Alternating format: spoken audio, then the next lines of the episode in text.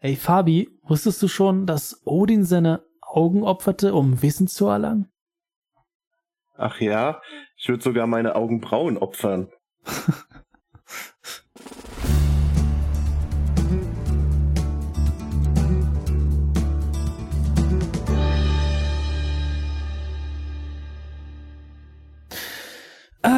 ja, und damit herzlich willkommen und herzlich willkommen zurück zur zweiten Intermezzo-Ausgabe des Hinterkulisse Podcasts. Heute mit dem zentralen Thema Vikings, dem Serienhighlight über Wikinger und alle, die es werden wollen. ja, ja, wir steigen heute direkt ein. Wir werden heute auch nur dieses Thema behandeln und unser Hauptziel ist es, über die vierte Staffel zu sprechen, die sozusagen vor ein paar Wochen rausgekommen ist. Und damit wir aber nicht ganz aus dem Kontext heraus anfangen, werde ich ein bisschen die Staffeln 1 bis 3 umreißen kurz. Und damit ich mich auch wieder erinnern kann, vor allem. Genau. Falls es Zuhörer gibt, die Vikings noch nicht gesehen haben und glauben, dass wir jetzt sehr viel spoilern werden, ja, wir werden einiges spoilern. Ich werde einen kurzen Abriss von Staffel 1 bis 3 machen, aber wir glauben trotzdem, dass es extrem lohnenswert ist, die Staffeln trotzdem zu schauen, auch wenn wir äh, Teile der Geschichte umreißen, denn Vikings ist eine sehr charaktergetriebene Serie und es lohnt sich unglaublich einfach die Entwicklung der Charaktere, die sozialen Interaktionen und so weiter zu beobachten und deswegen die Serie zu schauen und nicht nur wegen dieser gesamten Metastory, die da passiert, die wichtig ist, ähm, aber auch alles andere ein äh, unglaublich tolles Gesamtbild am Ende abgibt. Ja, dann werde ich mal die Serie kurz umreißen. Es, ähm, ja, wie man es vermuten kann, Vikings. Es handelt um Vikings, Wikinger. Und in der ersten Staffel geht es um Ragnar Lothbrok, der im Grunde so eine Art ja, er hat seine Persönlichkeit ist im Grunde, er, er möchte neue, neue Welten erkunden, er ist sehr wissbegierig und ähm, ist aber im Grunde ein Farmer in der Welt der Wikinger. Und das führt natürlich irgendwann zu Konflikten, weil er ähm, eine Reise unternehmen will, in neue Gewässer, neue Länder erkunden. Und der Häuptling in der ersten Staffel will das natürlich aber nicht. Und ähm, dementsprechend gibt es da natürlich einen großen Konflikt, dass ähm, in diesem ganzen sozialen Gefüge bauscht sich das irgendwann hoch und am Ende gibt es einen großen Clinch. Staffel 1 umrissen. Ich glaube, gar nicht so schlecht. Übrigens ähm, ziemlich cool dargestellt, die ganze Kultur der Wikinger, was da so passiert ist. Ich glaube, historisch auch ziemlich gut angelehnt an der Geschichte selbst, also an unserer Geschichte. Und ähm, es gibt bestimmt auch hier und da ein paar, äh, ja, wie würde man sagen, der Autor hat sich ein paar Freiheiten genommen. Aber wie dem auch sei, in Staffel 2 geht's dann glaube ich, hauptsächlich darum, dass sie irgendwann England entdeckt haben und Ragnar tut sich mit einem König zusammen, äh, mit einem anderen ähm, Wikinger-König, denn Ragnar selbst ist, ist, ist gar kein König, sondern nur ein Earl so eine Art Untermenge von König. Und ja, dann fahren sie nach England, kommen wieder zurück, äh, alles ganz tragisch und am Ende gibt es einen Konflikt mit dem König. Wie soll es anders sein? Ähm, in der ganzen Geschichte gibt es natürlich noch, ähm, es gibt viel mehr Charaktere als nur Ragnar. Es gibt ähm, in der Laufe der Geschichte seinen ersten Sohn, seine Frau ähm, Lagata, es, sein Bruder spielt sehr oft eine zentrale Rolle. Extrem nicer Charakter Floki, der ähm, auch uh. angeblich Yeah, Floki, der auch angeblich angelehnt ist an äh, Loki, den Gott. Ähm, laut den Autoren, soweit ich mich erinnere. Äh, kleines Side-Info. Und ja, so geht die Geschichte um Ragnar weiter. Staffel 3, da erinnere ich mich gar nicht mehr so ganz dran. ähm, ich glaube, da ging es hauptsächlich darum, dass äh, in Staffel 3 haben sie wieder versuchte, neue Gewässer zu erkunden. In Staffel 1 und 2 ging es ja sehr hauptsächlich darum, England zu erkunden und in Staffel 3 haben sie dann mit ähm, Paris weitergemacht. Sie sind äh, sie äh, erkunden heißt übrigens im Kontext von Wikinger, sie wollen einfach die die die Städte überfallen und ausrauben und plündern und äh, das alles so so blutig wie möglich. Also da ist auf jeden Fall für jeden was dabei. Und ja, wobei man da noch mal sagen muss, vielleicht um den Ragnar noch ein bisschen mehr zu charakterisieren, dass der auch immer so eine vielleicht nicht unbedingt realistische kulturelle Komponente reinbringt. Also der will nicht nur plündern und morden, sondern ja. der will nebenbei auch noch so ein bisschen verstehen, was die Leute in den anderen Ländern so glauben und was die für Bräuche haben und ja. er ist äh, quasi so charakterisiert als der äh, wissbegierige äh, Kulturvorlebemann sozusagen. Ja. Ja, ich, äh, es gibt ja diesen, äh, es gibt ja Daedalus, äh, der zu nah an die Sonne geflogen ist und ähm, so als Anlehnung daran, glaube ich, ist, ist Ragnar auch so ein bisschen. Zumindest gibt es Parallelen, glaube ich. Ähm, ja, und in der dritten Staffel geht es, wie gesagt, um Paris und es ist ähm, sehr schwer, Paris einzunehmen.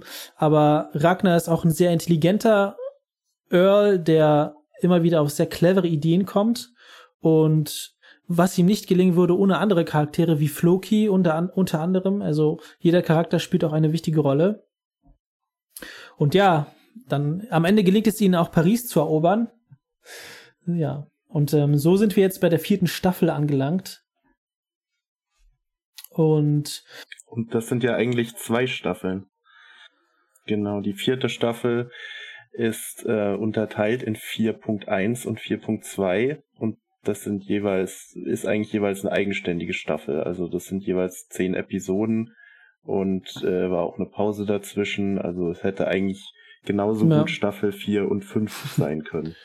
Ja, das ist so ein ziemlich neuer Trend. Ich glaube auch tatsächlich ein ziemlicher Amazon-Trend, dass sie immer so eine 4.1 und 4.2 Staffel haben. Das war, glaube ich, bei ähm, nicht The Walking Dead, sondern Fear The Walking Dead war das genauso. Da haben sie es genauso gemacht.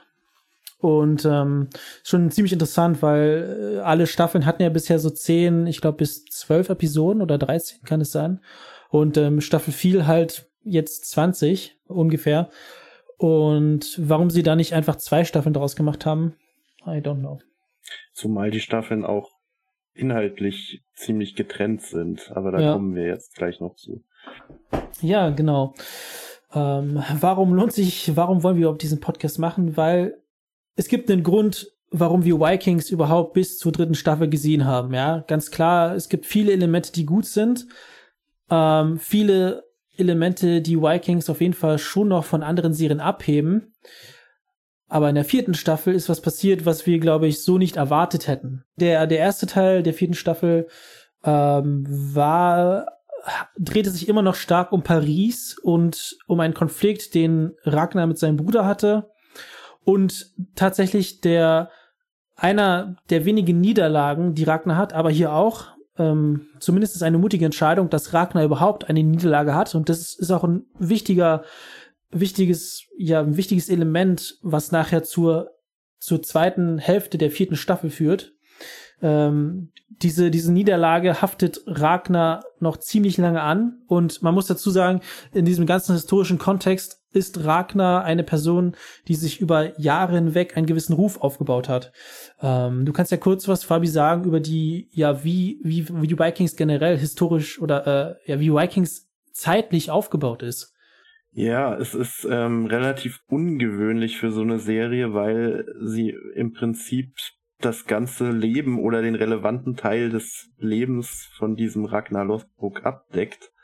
Also das äh, fängt dann an, da ist er wahrscheinlich so Anfang 20, äh, top in Form und kämpft sich dann so seinen Weg hoch in so Einzelduellen gegen den Earl und gegen den König und, und äh, arbeitet sich so in den Rängen der Wikinger hoch und äh, später übernimmt er dann halt mehr und mehr selbst ähm, das Ruder und äh, schart seine Leute hinter sich, befehligt ganze Armeen und also am Ende der, ähm, des ersten Teils der vierten Staffel ist er im Prinzip schon ein älterer Mann. Also mhm. vielleicht so Ende 40 oder sowas, was ja äh, dann früher schon ziemlich alt war. Und ähm, merkt man auch einfach in, das ist auch schauspielerisch extrem stark. Ähm, da merkt man ihm schon an, da hat er einen schwereren Gang generell und ähm, man sieht ihm das Altern einfach an, was natürlich der Schauspieler in den paar Jahren, in denen das gedreht wurde, nicht durchgemacht hat. Ähm, ja. Und ähm, ja, da wird ein sehr langer Zeitraum abgedeckt und ähm, zwischen dem ersten und zweiten Teil der vierten Staffel wird das dann nochmal auf die Spitze getrieben, indem Ragnar dann mehrere Jahre verschwindet und die Handlung ähm, dort wieder ansetzt, wo er zurückkehrt zu seinen ähm, Leuten. Denn nach dieser Niederlage, da hat er schon, ja, da nagen die Selbstzweifel an ihm, nachdem er vorher so als strahlender, als strahlende Wikinger-Legende äh, von einem Sieg zum nächsten und von äh, einem äh, Land, das er erkundet und erobert hat, zum nächsten geeilt ist, ähm, ist er da jetzt schon ziemlich äh, ernüchtert, könnte man sagen, und zieht mhm. sich erstmal zurück und ähm, ja, lässt auch seine ganze Familie, sein, sein Dorf, äh, alles, was er sich aufgebaut hat, erstmal hinter sich für eine lange Zeit. Genau. Bevor wir gleich auf die zweite Hälfte der vierten Staffel eingehen, möchte ich nochmal kurz so ein oder zwei Kernelemente erwähnen, um das nochmal zu verdeutlichen, was da an Zeiten überbrückt wurden. In jeder Staffel von der ersten bis zur vierten werden mehrere Jahre überbrückt. Das spiegelt sich zum einen in den Charakteren wieder, das spiegelt sich aber auch in den Verlauf wieder äh, an Orten, die sie während dieser Staffel, wie die, die sie während dieser Staffeln besucht haben. Ja, sie haben ähm, England besucht, sie haben äh, Frankreich besucht, Paris, sie haben äh, umliegende äh, Siedlungen besucht.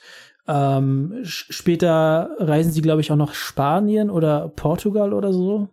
Ich ähm, bin mir nicht ganz sicher. Und ist also auch auch geografisch ist diese ist, ist die Serie extrem breit angelegt und breit gefächert. Und und das mündet dann halt am Ende in der vierten Staffel, bei dem ein Ragnar mit einem Konflikt nach diesen zehn Jahren zurückkommt. Er hat seine erste Niederlage erlitten. Außerdem, was man erwähnen muss, es gab einen gewissen Zwischenfall in England, weswegen Ragnar schon seit Ewigkeiten Rache nehmen will an dem ähm, König Eckbert.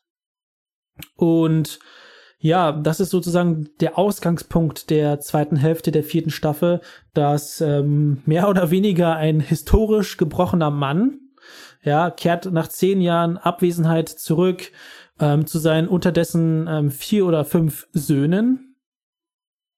Ähm, er hat, er kommt mit dem Ziel in das Dorf, er will sich an den König Egbert rächen für das, was in England passiert ist. Was jetzt passiert ist, das wollen wir mal beiseite lassen, aber er kommt in das Dorf und ja, wie ist da die Situation, als er ins Dorf kommt, Fabi? Ja, es ist äh, ein wenig seltsam, sowohl für die Bewohner dort als auch für uns als Zuschauer erstmal. Denn die Söhne vom Ragnar, die sind mittlerweile junge Erwachsene und ähm, werden auch von Anfang an als Hauptcharaktere mehr oder weniger behandelt. Das heißt, du hast auf einen Schlag dann mehrere neue Protagonisten, an die du dich gewöhnen musst.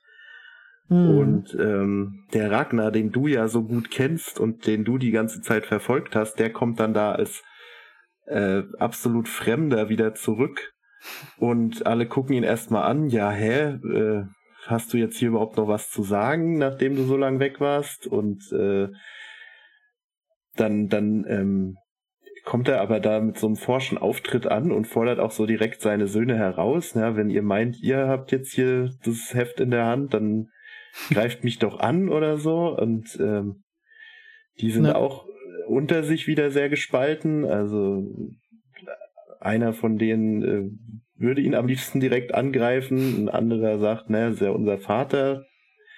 Und endlich ist er wieder da und ähm, ja, er wird erstmal mit mehr Skepsis als mit äh, Jubel wieder aufgenommen, was er wahrscheinlich auch so nicht gewohnt ist aus seinem Leben. Absolut, absolut. Was, was auch interessant ist, dass äh, nach all den Jahren haben sie, also Ragnar war ja ein König oder ist ein König und in all den Jahren gab es niemanden, der diesen Titel streitig gemacht hat. Zum einen, weil wir halt diese vier, diese fünf neuen Charaktere haben. Diese vier, eigentlich sind es vier neue Charaktere, die alle auch ziemlich stark eingeführt werden, was was, was an sich schon was Unglaubliches ist für eine Serie, glaube ich. Also äh, ich den Punkt würde ich gerne mal hervorheben. Ja, zehn Jahre oben, zack, vier neue Hauptcharaktere und mindestens drei der vier werden interessant eingeführt. Ja, sie haben äh, man man man man versteht so ein bisschen die Dynamik und das, das alles in der ersten Folge der Serie und das ist, das ist super interessant und du siehst erstmal da, okay, was, was geht da gerade ab und, und wie du dann gesagt hast, Ragnar kommt zurück und dann ist erstmal, wie, wie, wie sie diese Situation aufgelöst haben. Super interessant. Äh, die erste Folge lohnt sich auf jeden Fall zu sehen. Also Hammer gelöst.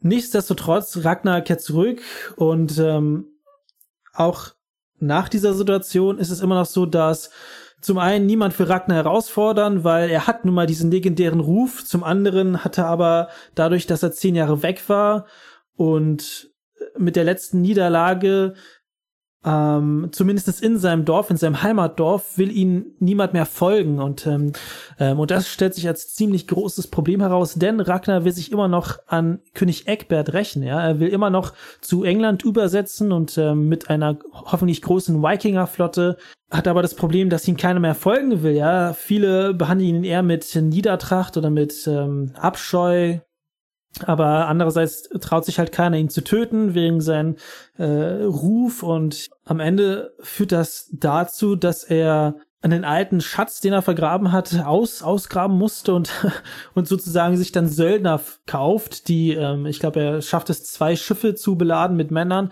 mit denen er dann übersegeln kann. Währenddessen aber seine Söhne ganz klar sich von seiner Aktion distanzieren und ne, was eigenes machen. Nämlich, wie, wie ich meinte, sie segeln zu dritt oder zu viert nach Portugal mit einer riesigen Wikingerflotte. Es wird auch ein anderer König ähm, eingeführt in der in dieser Staffel. Ähm, ich beziehungsweise ich glaube auch schon in Staffeln davor, der jetzt immer weiter als so eine Art Antagonist zu dem Clan der Lovebrocks ähm, eingeführt wird.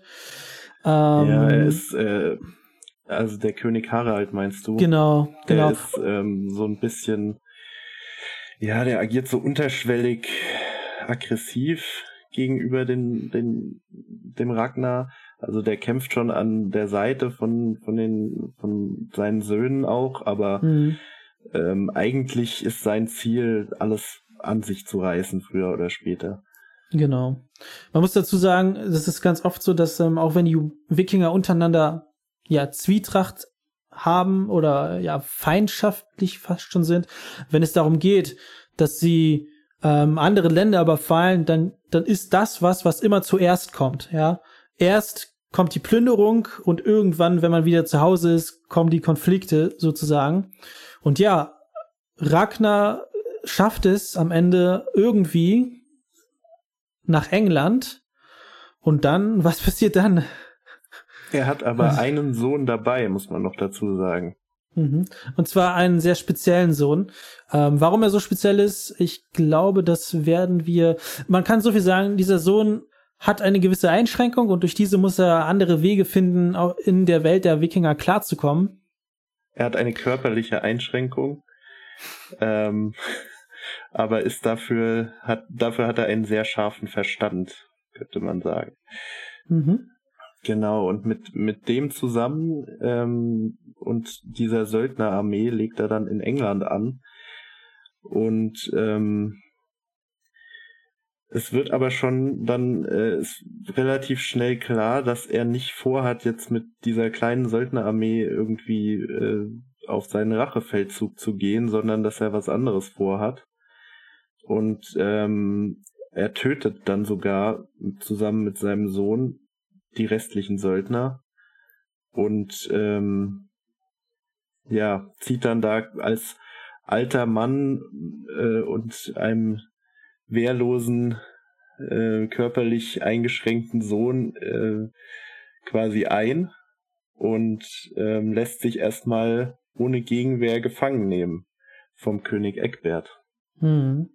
Ja, und während dieser Ge Gefangennahme wird auch wieder klar, dass König Ragnar und König Egbert haben eine ziemlich lange Geschichte zusammen. Die kennen sich schon eine Weile. Wie gesagt, Ragnar war ja schon zweimal in England. Und ähm, nach dem zweiten Besuch in England ist halt was passiert, weswegen sich Ragnar immer noch rächen möchte. Auch in dieser Situation möchte sich Ragnar natürlich immer noch rächen. Ähm, aber sie, obwohl sie beide Könige sind und, und obwohl sie irgendwie was Feindschaftliches haben, in dieser Situation merkt man schon, dass sie auch extrem viele Gemeinsamkeiten haben, ja, dass sie auch äh, äh unter unter diesem Königsein sind sie trotzdem auf eine äh, ja auf, auf eine gewisse Art befreundet und sie verstehen sich. Und König Egbert selbst fällt es auch extrem schwer zu entscheiden, was er jetzt mit Ragnar macht. Ja, es, man kann man kann sagen, ähm, der König Egbert hat auch so eine äh, ein bisschen so eine Ader wie der Ragnar, dass er auch gerne eigentlich mehr erfahren möchte über die äh, über andere Völker und ähm, sie hatten auch, was auch ein ganz starkes ja. verbindendes Element ist, einen gemeinsamen Freund, ähm, ein, ein Priester, ähm, früher, bei, der Ethel. erst beim genau. Ethelstan, genau, der Ethelstan. erst beim äh, Ragnar war, dann beim Eckbert und dann doch wieder beim Ragnar und ja. ähm, der war für beide sehr prägend in ihrem Leben und ähm, also sie haben schon viel, was sie verbindet und mhm. ähm, es scheint jetzt so äh, in den Gesprächen, die sie miteinander führen, ähm, dass dass sie ja sich so ein bisschen anfreunden Zumindest ähm, von Eckberts Seite äh, ist das auch ernst gemeint, glaube ich. Ja. Ähm, aber bei, er bei kann Ragnar, natürlich nicht. Ja, bei Ragnar weiß man nicht immer so ganz genau. Es ist, ähm, Ragnar ist eine, auch manchmal eine sehr undurchsichtige Person und ja. Genau, Ragnar ist auch teilweise sehr manipulativ und äh, ja äh, sehr entschlossen, auch wenn er nach außen das nicht so äh, zu erkennen gibt. Und ähm, genau, der König Egbert hat jetzt halt das Problem, eigentlich mag er den schon ganz gern, den Ragnar, aber kann natürlich diesen alten Erzfeind der Engländer nicht einfach äh, wieder freilassen. Hm. Das muss man dazu sagen, das ist jetzt äh, ja schon eine politische Angelegenheit für King Egbert, denn äh, Ragnar ist halt so ein äh, ja, er ist praktisch der Staatsfeind Nummer eins für die Engländer. Ähm, äh, und er muss was unternehmen. Er kann ihn halt nicht leben lassen. Und ja, das, was er unternimmt, er, er, er selbst will es halt, er will ihn halt nicht umbringen, eben wegen seiner tatsächlich ernst gemeinten Freundschaft. Und in dieser Situation sagt aber Ragnar, er hat einen Ausweg, nämlich das erste Mal, als er in England übergesegelt ist, hat er sich einen anderen König zum Feind gemacht, nämlich King Elle. Und, und, und deswegen, und King Elle hat seitdem und hat auch nach diesem ersten Raubzug geschworen, dass er Ragnar Luftbrock töten möchte. Und in dieser Situation sagt Ragnar, okay, ja, du musst mich nicht töten, liefer mich King Elle aus, du brauchst keine Sorgen machen, meine Söhne, die werden sich nicht an die rächen, sondern an den, der mich getötet hat nämlich an König Elle, äh, King Elle. Und ja. Genau, zugleich ähm, äh, fordert Ragnar aber dann noch, dass er sich von seinem Sohn verabschieden darf. Und der wird tatsächlich zurückgeschickt ähm, in seine Heimat. Und dem gibt er die Botschaft mit, dass äh, sie sich doch bitte am Eckbert vor allem rächen sollen. Also ähm, war die Freundschaft von Ragnars Seite mehr oder weniger nur Mittel zum Zweck. Und ähm, in dem Moment kann man sich dann eigentlich auch schon denken, dass der Ragnar das mehr oder weniger geplant hat, sich dort als politisches Opfer hm. äh, selbst zu benutzen, um dann eine entsprechende groß angelegte Racheaktion zu provozieren, die er selbst äh, aufgrund seiner langen Abwesenheit jetzt nicht mehr zustande gebracht hat. Ja, und das, wie ich finde, nicht nur eine der genialsten ja, Serienplots, sondern auch eine extrem emotionale, die man möglicherweise würden jetzt einige sagen, das haben wir jetzt gespoilert, aber diese ganze Situation äh, in England davor was er durchmacht und am Ende, dass er, dass er hinter, hinter all diesen, ja, hinter all diesen Tragödien, die er jetzt durchgemacht hat, trotzdem immer noch einen Masterplan hat und ja, man könnte sagen, das auch durchzieht bis zum Ende. Das ist einfach nur grandios.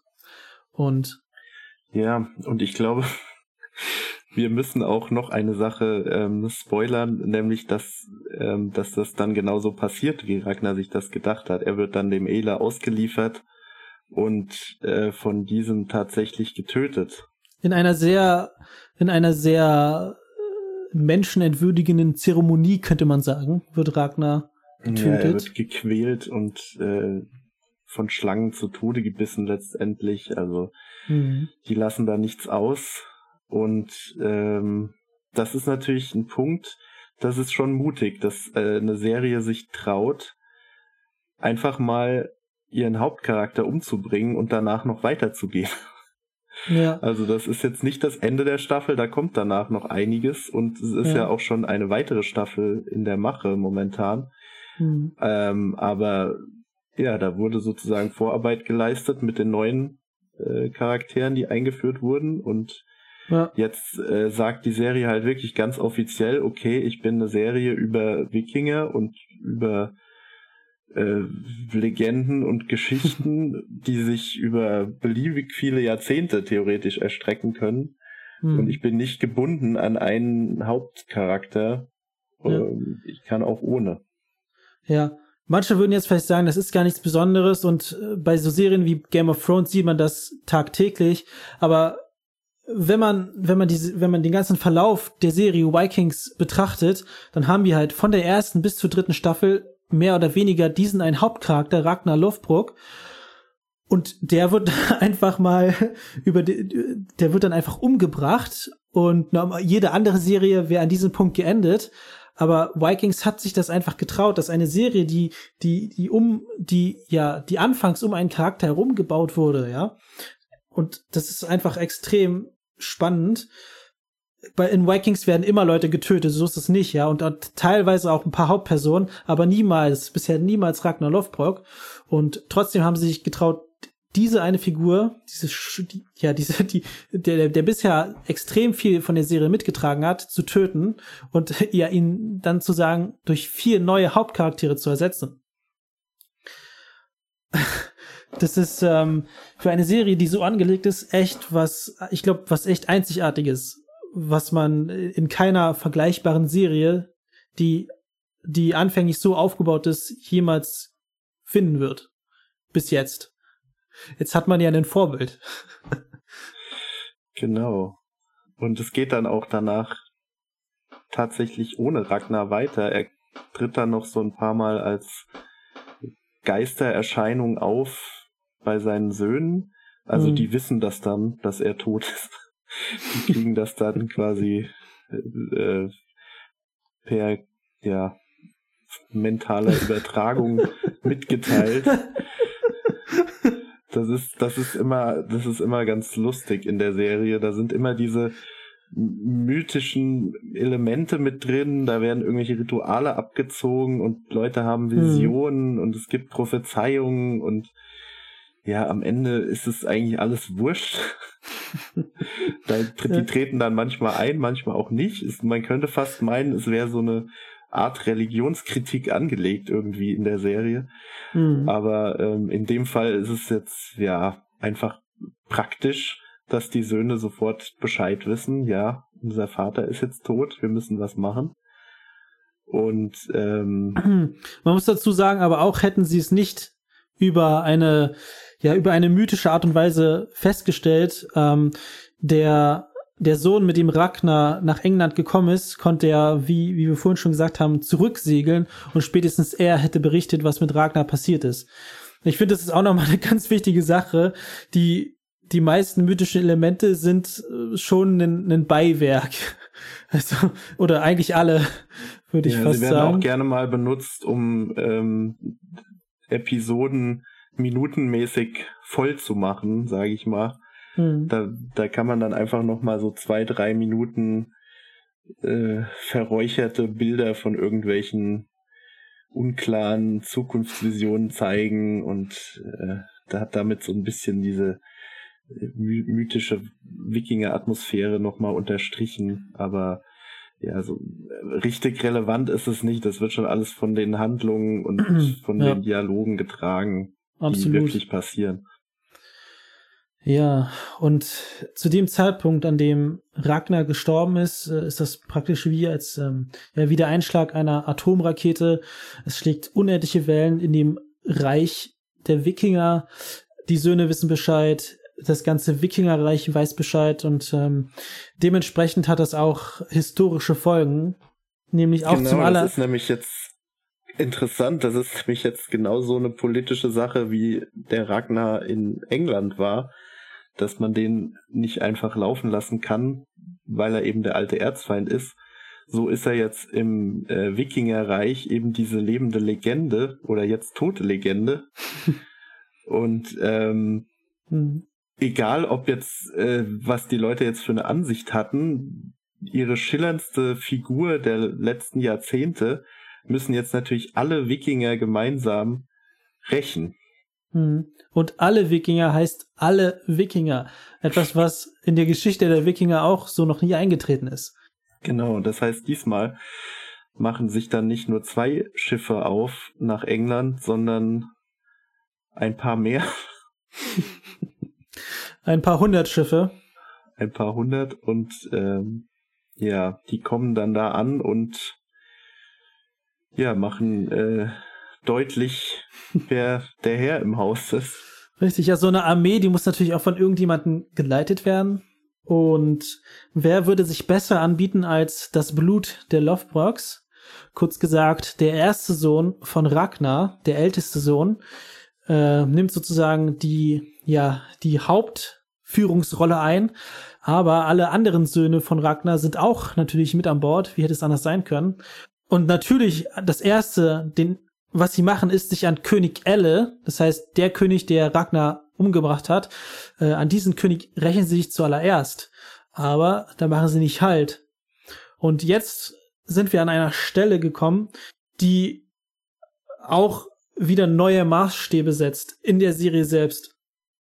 Wir haben vier neue Hauptcharaktere in der Serie. Wir haben, dass sie den Hauptcharakter, den sie über drei Staffeln benutzt haben, einfach umgebracht haben und das schon clever gelöst haben, politischer, politischer Mord, politische äh, Nachwirkungen, die Wikinger sind drüber gesiegelt und und ja, jetzt haben sie diesen König Elle auch schon besiegt, weil äh, verhältnismäßig hatte der ein ziemlich kleines Königreich ähm, im Verhältnis zu König Eckbert und Jetzt ist es natürlich so, dass, dass sie sich noch an dem, an dem Ragnar eigentlich wollte, dass sie sich rächen, noch rächen wollen, nämlich König Eckbert. Ja, und äh, Fabi, was, wie machen die das? Warum ist das nochmal so eine, so ein Meilenstein in der Seriengeschichte? Das ist auf jeden Fall ein Konflikt, der eher auf Augenhöhe ist, was die Anzahl der Truppen betrifft. Also der Eckbert beauftragt dann seinen Sohn äh, mit der Verteidigung und die haben schon einige Männer mhm. ähm, und sind auch darauf eingestellt, dass die, ähm, dass die Wikinger kommen werden. Also gerade der Sohn hat da zu keiner Sekunde geglaubt, dass die dann den Eckbert einfach verschonen werden. Und ähm, von daher sind die auch vorbereitet und ähm, ziehen aus in die Schlacht.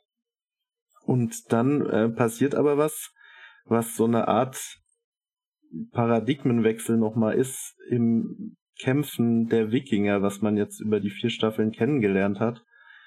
Und zwar haben die sich meistens eigentlich darauf verlassen, sie sind entweder in der Überzahl oder sie sind einfach besser ausgebildet und stärker, weil sie das von klein auf quasi das mhm. harte Leben erlernt haben. Und ein Wikinger kann dann irgendwie mal drei, vier Engländer weghauen oder sowas. Also die, da war nicht viel mit Taktieren, sondern sie sind in der Regel drauf losgelaufen und haben die anderen überrannt, im wahrsten Sinne des Wortes. Mhm. Und ähm, jetzt ähm, haben wir aber so ein, äh, auch in den Charakteren diesen Wechsel ähm, verbildlicht, weil nämlich der älteste Sohn vom Ragnar, der würde genauso weitermachen, der kennt das nicht anders. Aber der Ivar, der auch mit dem Ragnar vorher äh, allein in England war, ähm, der äh, ist ja, steht ja für den Wikinger mit Köpfchen sozusagen.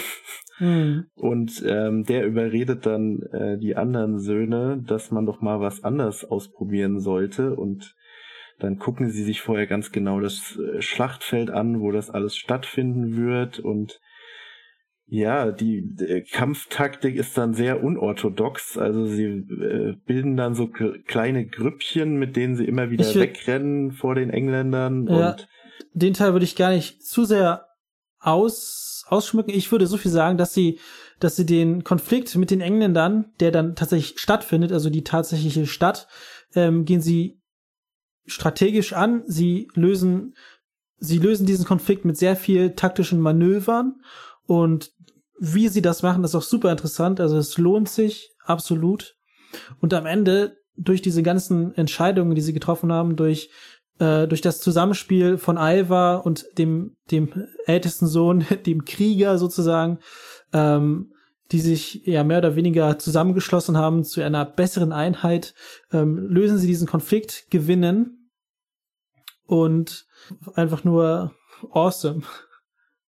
Ja, es ist so eine Art Statement gegen die rohe Gewalt sozusagen, hm. weil es eher eben das Taktieren in den Vordergrund stellt und äh, der, der Kampf wird ähm, durch den Geist gewonnen und nicht äh, durch die Körperkraft primär. Ja. Und, und auch, was ich auch extrem, ich muss es einfach nochmal sagen, die, diesen Bogen, den sie geschlagen haben in der zweiten Hälfte der vierten Staffel, vier neue Charaktere, eingeführt. Man weiß am Anfang noch nicht, wofür die alle da sind, weil Ragnar ist ja auch noch da. Und dann begreift man langsam, was da passiert und wieso die alle da sind. Und am Ende merkt man halt wirklich, auch, auch die, dass die, dass die Autoren selbst verstanden haben, dass sie Ragnar im Grunde nicht einfach durch einen Charakter, äh, durch, durch einen einzigen Charakter ersetzen können, ja. Ähm, was auch so ein bisschen ein Statement ist, dass man eine Person selbst nicht so wirklich ersetzen kann, ja sondern dass sie dafür halt ähm, vier Leute in diese Welt geworfen haben, ja, um um um die vielen Eigenschaften, die so Ragnar zumindest zu einem großen Teil in sich vereint hat, nicht alle, aber viele dieser Eigenschaften, sehr intelligent, ein guter Kämpfer und so weiter, äh, dass das auf äh, vier andere Charakter Charaktere verteilt wird, beziehungsweise ich möchte nicht zu viel sagen, aber ich sage lieber drei Charaktere. ähm, ja, und, und ähm, das ist einfach extrem gut gelungen, ja. Und nicht nur, dass ich das ich, ich habe das der Serie einfach sowas von, von, von abgekauft und ich, ich, ich glaube der Serie auch, dass die nächste Staffel mega gut wird. Also ich, ich bin fest davon überzeugt, dass wir da noch extrem was von, von erwarten können, ja. Ich, ich meine, die, die, die werden nicht mit sowas enden und dann mit, mit irgendwas Langweiligen weitermachen, ja, sondern die, ich glaube, den Autoren selbst ist schon ziemlich bewusst, mit, mit was sie da so um sich werfen. Und von der ersten bis zur letzten Staffel und gerade jetzt diese letzte Staffel, ja, 4-2 die letzte Staffel, ich finde, da hat man extrem gut gesehen, dass sie auch, auch sehr, sehr viele logische, also eins der wichtigsten Sachen der, der ganzen Erzählungen ist einfach die Logik, dass das, das A auf B folgt, B auf C und so weiter, ja. Ich, ich kann da vielleicht nochmal auch ein anderes Beispiel ist, es gibt so ein doppelten beziehungsweise dreifachen Re Revenge-Handlungsbogen, also so ein Rache-Handlungsbogen, ja. Ragnar macht den ersten Raubzug auf King Elle, Ragnar macht den zweiten Raubzug, äh, Raubzug auf King Egbert, King Egbert ähm, äh, zerstörte die Siedlung von Ragnar, King ähm, King Elle tötet dann Ragnar, die Söhne kommen, um King Elle zu töten und dann kommen die Sohne, um King Egbert zu töten. Und ähm, alles hat ist miteinander verkettet, alles hat eine logische Abfolge, alles ist extrem gut aufeinander abgestimmt. Und das ist auch was, was die Serie glaube ich extrem besonders macht. Ja, da kann ich nur zustimmen. Und jetzt gut, es ist immer noch eine offene Frage, ob es wirklich so interessant weitergeht wie bisher ähm, weil natürlich mit dem Ragnar da jetzt viel, ähm, viel Potenzial rausgenommen wurde. Ähm, aber sie haben die äh, Söhne schon sehr ähm, entschieden extrem angelegt, möchte ich sagen. Mhm. Also da brodelt's unheimlich zwischen diesen äh, Charakteren. Da auch die letzte Folge der Staffel ist da äh, repräsentativ für. Oh ja, auf jeden ähm, Fall. Also da ist jetzt trotz der gewonnenen Schlacht von Einigkeit kann da keine Rede sein. Die haben einfach grundlegend unterschiedliche Philosophien auch. Und ähm, ja, gerade dieser Ivar strotzt natürlich jetzt vor Selbstbewusstsein, weil er da quasi den, den Sieg errungen hat mit seinen Ideen und Einfällen. Aber zugleich, ähm, ja, ist er noch ein bisschen unreif und ähm, ja, zu viel mehr kann man und sollte man dazu noch gar nicht sagen. Mhm. Ähm, aber es ist auf jeden Fall ein Protagonist, denke ich, aus dem man noch sehr viel machen kann. Und ähm, tja, der älteste Sohn trägt vielleicht noch am ehesten den alten Ragnar weiter. Ja. Ähm, man ja, muss ja dazu, muss man, man muss dazu, ja, man muss dazu auch sagen, dass der älteste Sohn wahrscheinlich der Sohn ist, neben Ivar, aber im Grunde der älteste Sohn hat am meisten von Ragnar mitbekommen. Also das ist der, der natürlich am längsten mit Ragnar zu tun hatte. Ähm, Ragnar hat ihn von Kind auf ausgebildet. Dann war er natürlich, dann muss man sagen, er war eine Zeit lang weg mit seiner Mutter, aber ist dann wiedergekommen, hat extrem viel Schlachten an, Seit an der Seite seines Vaters gekämpft. Und das ist schon ein Zeichen dafür, dass ja, dass er einen Großteil von Ragnar trägt, aber halt nicht alles und ja. Ja. Ist apropos nicht alles. Ist denn alles gut in der vierten Staffel oder haben wir auch Kritik anzubringen? Ja, ähm, auf jeden Fall. Es, es kam ja schon einiges zu Worte. Ähm, neben den, wie gesagt, also es, wir, wir sind, glaube ich, immer noch davon überzeugt, dass es sich lohnt, diese vierte Staffel zu schauen. Nichtsdestotrotz hat Vikings, so wie viele andere Serien, ein paar grundlegende Schwächen. Ja, ähm, die erste Schwäche, die kam schon so ein bisschen raus. Das ist die Länge. Warum, Fabi? Genau. Wie gesagt, ähm, diese Ritual- und Visionsszenen, die wirken einfach oft einfach wie Streckmittel. Also da, da sind die paar 40 Minuten noch nicht voll, dann machen wir noch mal hier und dort. Und dann wird mal einer drei Minuten länger gefoltert, als man das wirklich sehen müsste. Und ja, Zeitlupe. In Zeitlupe fallen die Leute um und äh, also viele Sachen hat man schon das Gefühl, werden gestreckt. Teilweise äh, auch bei ganzen Handlungssträngen muss mhm. ich sagen. Also gerade diese Geschichte um den Harald in der vierten Staffel, weiß ich nicht so richtig, was ich davon halten soll. Der versucht ja da immer mal einiges so hintenrum und ähm, hm. heuert dann da auch Leute an, die das Heimatdorf angreifen in Abwesenheit der äh, großen Armee und so weiter, aber das klappt alles nicht und, und ist auch alles so mehr oder weniger amateurhaft. Ja. Kattegat. Und man hat das Gefühl, der ist, der ist ein bisschen so ein, so ein, so ein tragischer Comedy-Charakter mehr oder weniger, der so nichts richtig zustande bringt, aber eigentlich total die Ambitionen hat. das, ja, genau, das ist ein super Vergleich, super.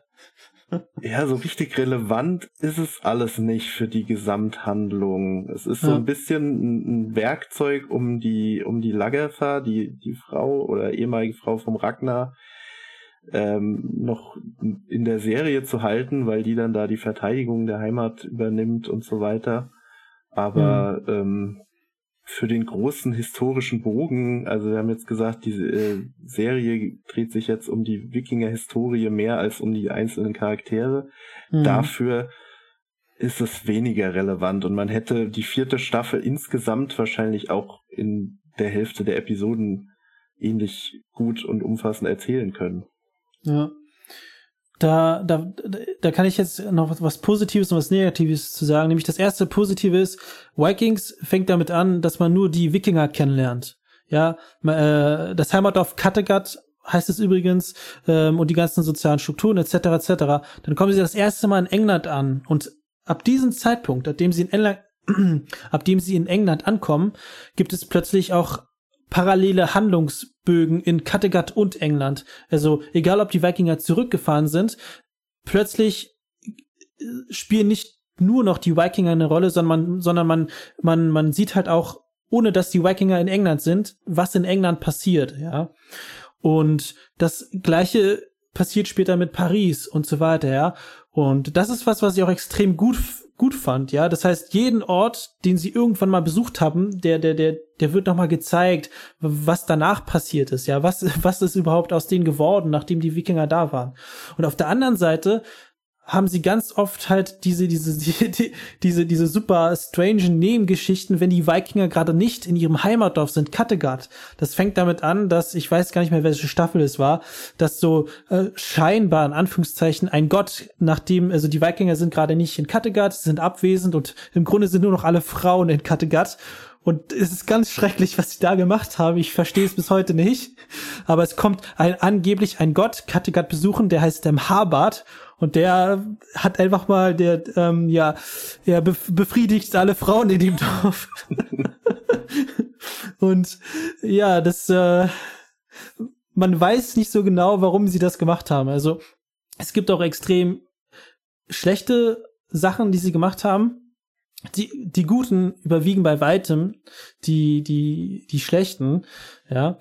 Aber nichtsdestotrotz hat er die Serie einfach genau sol solche Schwächen, dass, dass versucht wird, mit, mit irgendwelchen, ja, Füllelementen das, das Ganze aufzustocken zu, zu stocken, damit, damit man auf, auf, eigentlich nur, damit man diese, diese, diese Mindestspielzeit erreicht von 45 Minuten oder von 60 Minuten. Oh, ganz, das ist, das ist was, was wirklich ganz schrecklich ist. Genau, und das ist auch wieder dieses äh, mystische Element mit diesem Haarbart. Der hat dann auch so eine äh, eine seltsame Verbindung zu dem Ivar, der damals noch äh, ein ganz kleines Baby war. Ja. Und nur er kann ihn beruhigen und niemand sonst. und man weiß nicht warum. Es ist auch, auch mit diesem, mit diesem Seher, den sie immer besuchen und dem sie die Hand ablecken im Dorf da fragt man sich wirklich, was, was sollen diese Szenen am Ende? Klar, sie unterstreichen vielleicht dieses Setting und machen nochmal klar, okay, mhm. die, die Leute, die glauben da irgendwelche Sachen und das ist denen wichtig. Aber ähm, also nach zwei Staffeln hätte es auch gereicht mit diesen Szenen irgendwann. Aber die ja. kommen immer wieder und die sind auch gefühlt immer gleich und haben immer wieder keine Bedeutung für den letztendlichen Ausgang der Handlung. Genau. Am Ende, da passiert irgendwas krasses, in Kattegat in Anführungszeichen was krasses. Ähm, und nachdem das passiert ist, ist Kattegat wieder im Ausgangszustand, wie es vorher war, bevor die Wikinger abgefahren sind. Und ähm, ja, das ist schon über, man, ja, ich möchte nicht sagen überflüssig, aber doch, doch, es ist ziemlich überflüssig. Ja, es ist dann so die, Idee wie in den alten Mittags-Sitcoms. Am Ende der Folge muss wieder der Urzustand hergestellt werden, damit es ja. für den Zuschauer egal ist, ob man alles verpasst hat. Genau.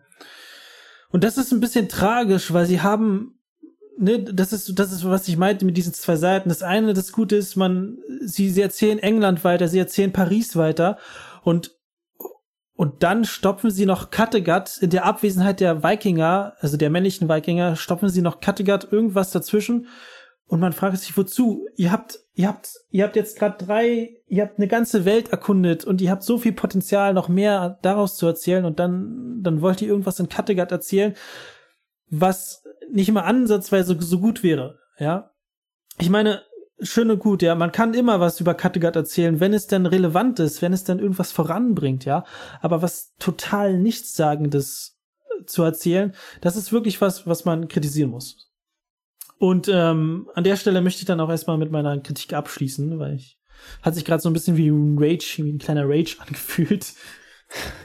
Ja, wir haben ja gesagt, die positiven Seiten überwiegen und es mhm. ist auf jeden Fall eine der sehenswertesten Serien der letzten Jahre. Da sind wir uns, ja. glaube ich, einig. Ja. Und äh, falls irgendjemand auf die Idee kommt, das mit zum Beispiel Game of Thrones vergleichen zu wollen, macht es nicht. Das sind zwei absolut unterschiedliche Serien mit zwei äh, ja mit mit unterschiedlichen Erzählweisen, äh, wie sie mit den Charakteren umgehen. Man, wie gesagt, Vikings ist sehr historisch angelehnt, mit natürlich auch sehr viel Action etc. etc. Alles, was so eine Serie halt braucht, um, um äh, fürs Publikum noch interessant zu sein. Aber hat halt diese, diese Geschichte der Wikinger als zentrales Element, also ist schon sehr realistisch auch angelegt, wenn das Game of Thrones ja ziemlich, ist halt einfach eine ganz andere Serie. Ja, also ähm, scheut euch da nicht in Vikings reinzugucken, weil denkt, das ist nur für einen Abklatsch. Glaubt uns, wenn wir sagen, das ist es nicht. Ja, Vikings ist äh, mit ohne ohne Zweifel eine Serie, die für sich alleine stehen kann und die nicht nur mit der zweiten Hälfte der vierten Staffel, sondern auch schon mit allen Staffeln davor gezeigt hat, dass sie für sich alleine bestehen kann. Sonst würde es auch keine fünfte Staffel geben. Und ähm, ja. Wobei man schon sagen muss, dass die 4.2 jetzt schon die mutigste Staffel ist in ihrer ganzen Struktur mit dem Zeitsprung und den neuen Charakteren ja. und das auf jeden ähm, Fall, das auf jeden Fall. Da passieren einfach die meisten signifikanten Änderungen, ja. die auch die ganze Serie, je nachdem, ob es jetzt so gut weitergeht, ähm, nochmal neu beleben, könnte man sagen. Ja, also ich kann dem auch nur zustimmen und ich, ich glaube, wir haben jetzt schon ziemlich viel gesagt und ich, ich glaube, es gibt gar nicht mehr so viel zu ergänzen. Wir ich würde sagen, also meine Hoffnung ist, dass sie in der fünften Staffel weiter so mutig verfahren, dass sie weiter tolle Konflikte heraufbeschwören können, die äh, auch logische politische Konsequenzen haben, die ähm, tolle Situationstaktiken zeigen, die aber auch große Strategien zeigen, also weitreichende Strategien, ähm, die zeigen, wie die Wikinger hoffentlich weiter über mehr Teile der Welt herfallen. Und ähm, ich, äh, ich, ich habe, ich hege große nach dieser Staffel, man kann es nicht anders sagen, hege ich auf jeden Fall große Erwartungen. Ja, man darf gespannt sein und vielleicht kommt ja auch der König Harald nochmal zu seinem Recht. Man kann es nicht ausschließen. Ja, das wäre er und sein Bruder, super, ja. Was du auf jeden Fall so ein kleines komö komödiantisches Gespann. ja, in diesem Sinne, wir hoffen, wir konnten euch, wenn ihr Vikings noch nicht kanntet, ein bisschen für Vikings begeistern und ihr traut euch vielleicht mal an die Serie ran. Und wenn ihr die Serie schon kennt, dann seid ihr vielleicht genauso gespannt wie wir, was da noch kommen wird. Und ich glaube, wir sind soweit durch. Äh, wir wünschen euch noch viel Spaß und auf bald. Bis zum nächsten Mal.